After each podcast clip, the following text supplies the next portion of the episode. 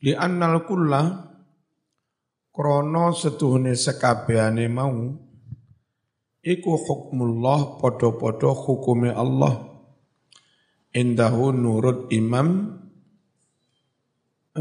wa min indihi lan kabeh mau saking ngarsane Gusti Allah.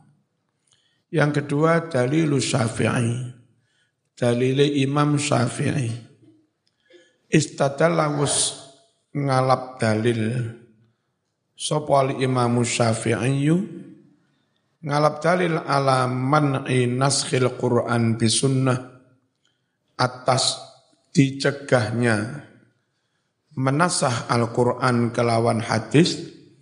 Dalilnya bi qaulihi kelawan firman Allah ma nansakh min ayatin aw nunsiha na'ti bi khairin minha au misliha. Jadi kalau dinasakh, maka hukum yang berikutnya itu harus lebih baik atau minimal sepadan. Hadis enggak bisa menasakh Quran karena hadis tidak lebih baik daripada Al-Quran. Paham ya? Sementara menurut Quran nasah itu akan diganti dengan hukum berikutnya yang lebih baik atau minimal sama. Manansah ma apa wae nansah iku wis menasah sapa ingsun nyatane mamin ayatin ayat aununsi utawa meninggalkan sapa ingsun ha mengkono-mengkono ayat nak timoko bakal nekaake sopo ingsun bi khairin kelawan kang luweh bagus minha saking mengkono-mengkono ayat au misliha atau sepadannya. Wa wajhul istidlal utawi carane ngalap dalil dari ayat ini indahu miturut Imam Syafi'i iku menujuhin dari beberapa sisi. Al-awwalu utawi wajah yang pertama, annahu setuhni Allah iku qala dawuh sapa Allah, na'ti bi khairim minha au misliha. Na'ti iku sapa? Na'ti bakal nekaake sapa ingsun. Ingsun iku sapa dalam hal ini? Allah. Jadi yang bisa mengganti Allah, yang bisa memberikan penggantinya juga Allah, kami, bukan Muhammad, kami. Gitu. Itu alasannya Imam Syafi'i, yang bisa menasah kalamullah juga Gusti Allah sendiri, bukan Muhammad. Ini dalilnya Imam Syafi'i.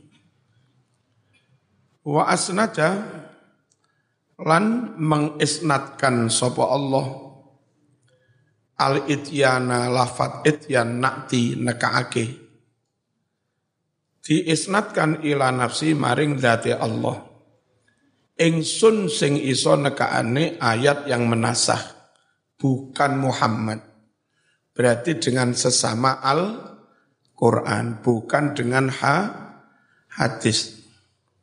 Wa huwa utai mengkono-mengkono ityan hanya dari Allah iku layakunu ora ono apa mengkono-mengkono ityan illa kecuali idza kana nalika ono apa anasihu yang menasakh ono iku Qur'anan podo-podo Qur'an yang dimansuh Qur'an yang menasakh juga Quran, itu baru bisa dikatakan jika kami menasakh maka kami pula yang akan mendatangkan nasikhnya. Kami itu Allah bukan Muhammad. Berarti Quran bukan hadis. Ini Imam Syafi'i. Asani utawi kang kapindo annahu setuhune Gusti Allah iku kala dawuh na'ti bi khairin minha au misliha Nah, hadis apa khair? Hadis apa lebih baik dari Quran? Kan enggak. Wala yakunun nasikhu khairan, wala yakunu ora ono apa nasikhu barang yang menasakh khairan lebih baik, orang mungkin yang menasah itu lebih baik, illa kejobo. Idza kana nalika ana apa nasikh, ana iku Qur'anan padha-padha Qur'an. Li'anna sunnah la takunu khairan minal Qur'an. Krana setuhne sunnah hadis, iku la takunu ora ana apa hadis khairan lebih baik minal Qur'an sangking Al-Qur'an. Bagaimanapun hadis tidak akan bisa lebih baik dari Al-Qur'an. Padahal syaratnya nakti bi khairin minha aw misliha. As-salisu utawi kang kaping 3 annahu iku setuhne Allah Ta'ala, iku qala dawuh sapa Allah Ta'ala fil ayati dalam ayat, alam ta'lam annallaha ala kulli syai'in qadir. Faqad dallat, teman-teman nutuhake opo iki-iki ayat, nutuhake ala annal ati bidzalikal khair huwal mukhtassu bil qudrah. Ayat ini menunjukkan bahwa zat yang bisa mendatangkan nasakh yang lebih baik itu huwa adalah al mukhtassu, zat yang secara khusus memiliki apa? Bil qudrah ala jami'il khairat, kemahakuasaan atas segala yang baik. Apa Nabi Muhammad maha kuasa? Enggak, yang maha kuasa Gusti Allah. Berarti yang bisa menasah dawuh Allah, yang bisa menasah dawuh Allah ya Gusti Allah sendiri. Ala kulli syai'in qadir. Wa huwa wa dzalika uta mengkono-mengkono mukhtas bil qudrah. Huwa ya dzalik iku Allahu Allah Rabbul alamin.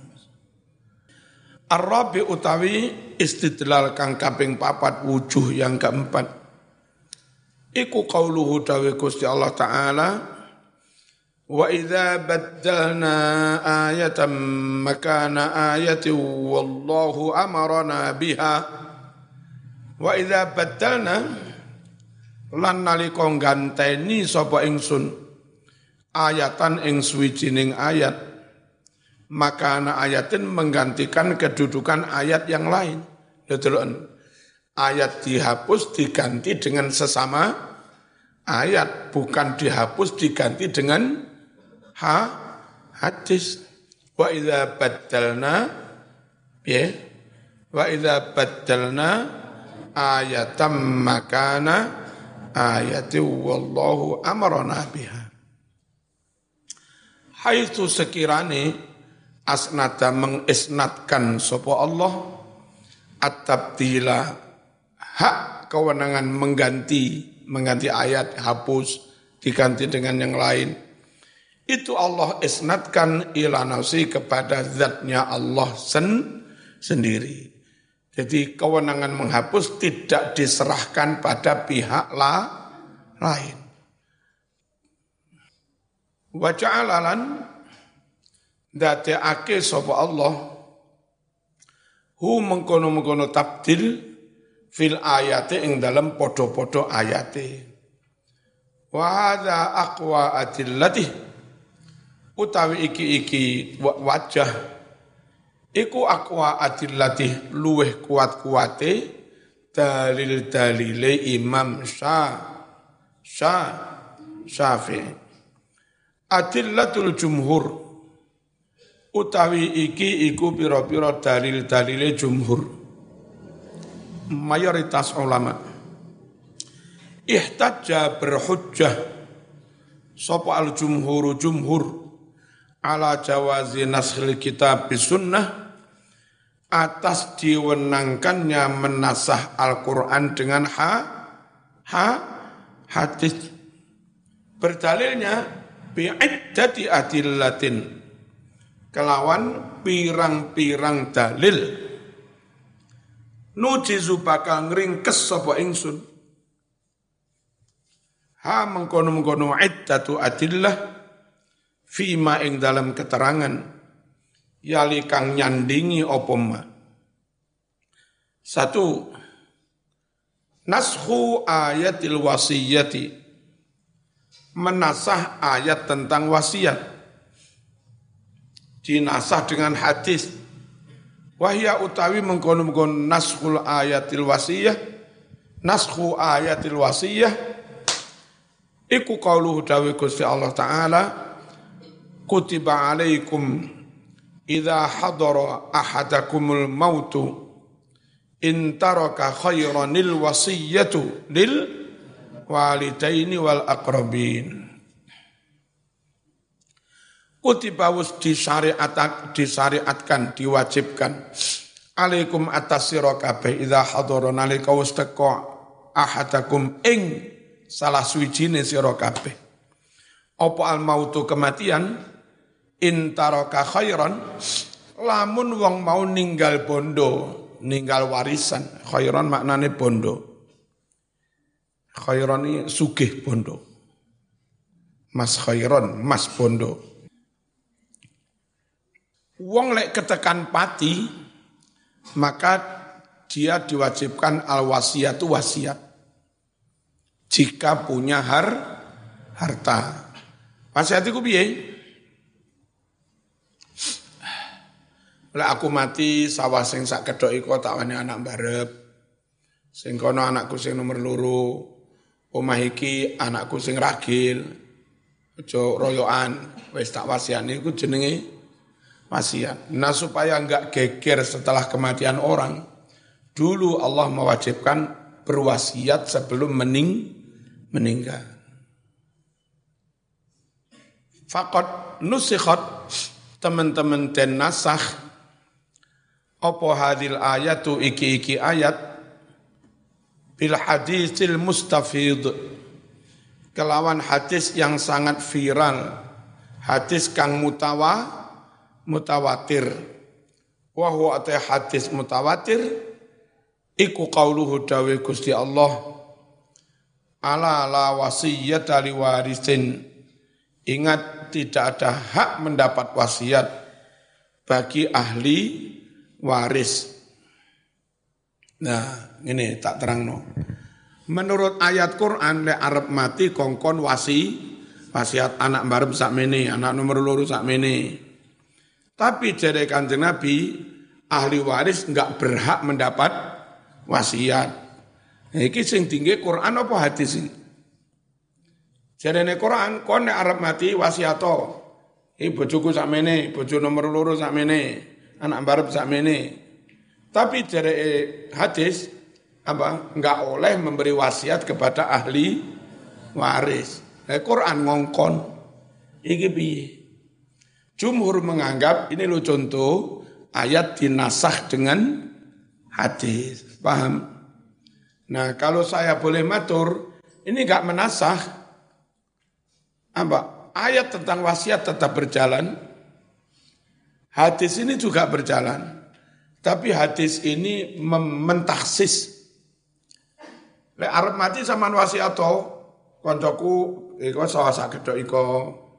Anak yatim sing tau peni melu aku iki sawah singko. Iki sing iko. Anakku dhewe ahli waris ora tak wahi wasiat. Sebab jere Nabi ra oleh menehi wasiat nang gone ahli waris. Sehingga hadis ini bukan menasakh, tetap aja wasiat, tapi jangan kepada ahli waris. Terus apa hadis ini? Hadis ini mentaksis lafadz yang umum. Paham? Halo?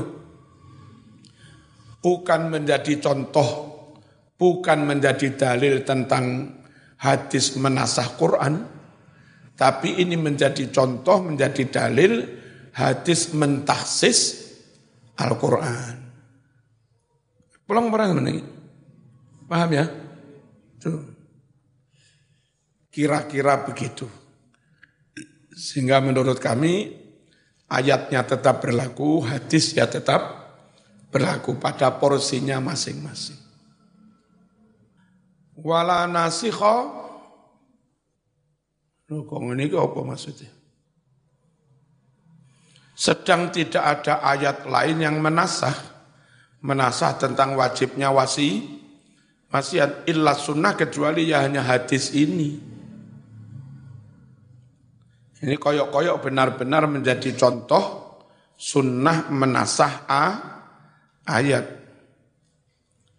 Kedua, naskhul jildi atau jaldi anis tayyib al-muhson. Menasah kewajiban mencambuk dari orang yang sudah sayyib, yang sudah beristri atau suami, al-muhson yang muhson, yang melakukan zina muhson. Zina muhson itu apa? Wis duwe bojo, wis tau rabi, wis tau kumpul, pancet zina namanya zani muhson. Itu lek nurut hadis mestinya dirajam. Ya, kalau belum punya istri atau suami dicambuk. Kalau sudah punya istri atau suami dirajam. Fi qauli, dalam firman Allah, az-zaniatu waz-zani fajlidu kulla wahidin minhuma mi'ata jaldah. Wala ta'khudhukum bihima ra'fatun fi dinillah. Utawi perempuan yang berzina melacur, wazani dan laki-laki yang berzina, fajlidu, maka cambuklah, hai para penegak hukum, kulla wahidin masing-masing minhuma dari zaniyah dan zani, berapa kali? Mi'ata jaldatin, 100 kali cambuan. Wala musqitoh, lan ora ono kang gugurake, lidzalika maring mengkono-mengkono harus cambuk, illa kecuali fi'luhu, prakteknya Rasulullah sallallahu alaihi wasallam, haitsu amara, sekiranya was perintah sapa Rasul, perintah birrajmi faqat, merajam tok tanpa cambuk. Ini lagi-lagi menurut saya juga bukan nasakh mansuh, ini takhsis. Ya, Quran secara umum mutlak mengatakan orang yang zina cambuk. Nah, orang yang zina itu masih ada rincian, mungkin dia jejaka, perawan, atau sudah punya anak, apa punya istri, punya suami. Mungkin dia orang khur merdeka, mungkin dia budak. Kan begitu ya? Mungkin dia muslim, mungkin dia kafir. Nah, ada rincian hukum sendiri. Ayat ini mutlak, yang zina cambuk 100 kali. Tapi ternyata Nabi memberlakukan khusus untuk yang muhson, yang sudah punya suami atau istri, bukan dicambuk, tapi dirajam. Yang dilakukan Nabi itu enggak menasah hukum cambuk. Cambuk tetap berlaku bagi yang biker, bagi yang jejaka atau perawan. Berarti kan enggak dinasah, tetap berlaku. Hanya Nabi mengkhususkan untuk yang sudah punya suami istri kok zina, bukan hanya cambuk mas, rajam. Dan dengan dirajam, cambuknya gugur.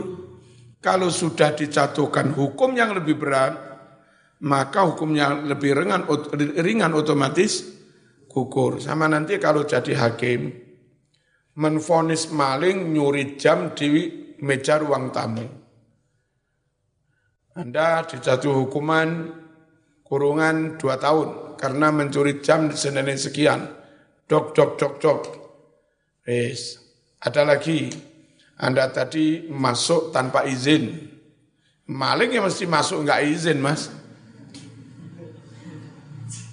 Karena Anda masuk rumah tanpa izin, Anda kena hukuman lagi. Nah ini lucu, sudah dihukum yang berat nyurinya, lalu masuk rumahnya tanpa izin masih dihukum juga, aneh. Jadi logika hukum, kalau sudah dijatuhkan yang lebih berat, yang ringan, apa gugur, ya. Nyon sewu, pembunuh, karena hukum kisos. Karena hukum kisos dia penggal. Nah, sebelum dia membunuh, ternyata ngamplengi dhisik. Mari dikamplengi, dikukur nih untune prak, rompal, baru dibunuh. Orang ini cukup dihukum kisos di penggal, apa hukum kisos plus dikukurkan giginya plus didenda karena ngamplengi. Ya enggak usah, Mas. Kalau sudah kena hukum yang berat, yang ringan gugur. Ya. Sama menjatuhkan hukum dok cambuk 100 kali karena zina. Anak laki-laki, perempuan, perawan, joko. Oh, belum selesai. Tadi kan tak lihat ciuman di depan umum. Itu kena semen 50 sak. Tadi tak lihat lagi boncengan dengan sepeda ninja. Kena lagi. Oh, sudah kena yang berat, Mas. Yang ringan-ringan gugur. Nah ini kalaupun enggak dijilid, bukan kok dinasah. Tapi bagi yang zina muhson sudah kena rajam sampai mati. Maka enggak perlu dicampur. Paham? Kalau soal rasional, untuk 2 alasan ini, Imam Syafi'i tetap lebih rasional. Tadi lah. Nah, sama lihat begini, ulama termasuk Imam Syafi'i, itu kalau punya prinsip kendel banget. Yakin ini benar. Masih madhab telu beto kabeh ya, iki saya. Jadi benar-benar orang punya karakter, punya pendirian, punya integritas. Orang gampang mencela. Lha saiki pancen ono, awas tak pecat kamu dari UIN. Mboten. Orang sekarang gampang takut untuk mempertahankan keyakinan. Imam Syafi'i. Sampean misalnya kepingin anake kiai rada ayu, dilalah pendapatmu rada beda karo kiai. Kon pancen ngono gak sida tak pek mantu. Piye sampean? Pancen ngono gak sida tak pek mantu. Piye sampean? Nggih pun kula nderek jenengan lek ngono sampean. Imam Syafi'i ora. Kami yakin ini benar, ya ini kami sudah. Gelem yo monggo, ra gelem yo ya ini kami. Jadi dulu itu orang memang punya karakter, punya jati diri, punya integritas, lurus, nggak mencela, nggak ambivalen, nggak munafik. Sebetulnya pendidikan mental ya untuk itu. Sebetulnya. Bagaimana orang itu punya satu jiwa yang mapan. Yang kokoh, mental yang mapan kokoh, enggak mencela. Kalau orang itu akhirnya jadi pemimpin, jelas ngalor, ngidul. Kalau enggak begitu mudah disetir, bohir pihak-pihak lain. Nah kalau presidennya disetir, bangsa, negara, rakyatnya ya enggak karu-karuan. Kiai jadi disetir. Kiai ku sing nyetir. Harus orang yang punya integritas. Bismillahirrahmanirrahim. Wa qalu lan padha ngucap sapa jumhur, innama warada fil kitab aw sunnah kulluhu hukmullah. Setuhune barang-barang kang mustaqo ing dalam Quran dan sunnah, semuanya kan ya hukum Allah, berdasar ayat hukum Allah, berdasar hadis juga hukum Allah. Kalau sama-sama hukum Allah, ya boleh dong hukum Allah yang berdasar hadis menasah hukum Allah yang berdasar Quran. Wong sama-sama hukum Allah. Ini katanya jumhur seperti itu. Di samping dua-duanya semuanya hukum Allah, wa min indihi lan saking ngarsane Gusti Allah. Wa in ikhtalafat senajan yo beda-beda apa al asma'u arane. Ini hukum Allah ditetapkan dengan Quran, arane ngono. Ini hukum Allah ditetapkan berdasar hadis, arane ngono. Arane beda-beda, ning sejatine mau dasare Quran, mau dasarnya hadis, dua-duanya hukum Allah. Berarti bisa dong saling menasah. Itu apa? Argumentasi jumhur. Li'anna Allah Ta'ala yaqul, karena Allah Ta'ala berfirman, wa ma yantiqu 'anil hawa in huwa illa wahyu yuha, 'allamahu syadidul quwa dzu mirrah fastawa, ya wa huwa bil ufuqil a'la thumma tana fatatalla fakana qaba qausaini aw adna ma kadzabal fuadu ma ra'a afatumarunahu 'ala ma ya, dan seterusnya. Bama yantiku orang ucap sopo Nabi, anil hawa berdasar hawa nafsunya. Cuma wama yantiku ini maf'ulnya dibuang. Yang dimaksud tidak mungkin berangkat berasal dari nafsunya, hawanya. Itu semua pengucap Nabi, apa Quran. Jadi Quran yang keluar dari lisannya kanjeng Nabi, enggak mungkin berasal dari hawa. Kalau maf'ulnya wa ma yantiqul Qur'an anil hawa. Nah, di sini maf'ulnya dibuang. Multi tafsir. Bisa jadi yang dimaksud wa ma yantiqu anil hawa itu Qur'an. Bisa jadi semua ucapan Nabi. Enggak ada yang anil hawa. Terus kalau misalnya semua ucapan Nabi enggak ada yang anil hawa. Bagaimana kalau Nabi misalnya kepingin kumpul dengan Siti Aisyah untuk memenuhi hasratnya? Ayo dek, yang kamar dek, tang, cepat. Itu apa juga wahyun yuha? Atau itu dari pribadi kanjeng Nabi sebagai manusia? Nah, gitu. Ini masih multi makna, multi tafsir, enggak qot'iyah. Ya Allah, CNO ya. Saya nak tibaan. Ya basyiru ya nadhiru fika kon ahsan tu dhanni. Ya. Saya ono endo. Alhamdulillah. Adem. Mari ngono rawon. In huwa in ora ono huwa utawi pangucape kanjeng Nabi illa kejaba wahyun arupa wahyu yuha kang diturunake, disampaikan, diwahyukan. Tapi bagaimana jumhur menjawab argumentasinya Imam Syafi'i? Wa ajabu amma istadalla bi Syafi'i rahimahullah. Yang ini lagi, wajah bulan podo menjawab, sopo jumhur amma tentang argumentasi hujjah istadala yang telah beristidlal bihi kelawan ma, sopo asyafi'i, wong biyen iku mas engkel-engkelan tetep saja ditungakne rahimahullah. Saiki les engkel-engkelan matamu jangkrik ngono.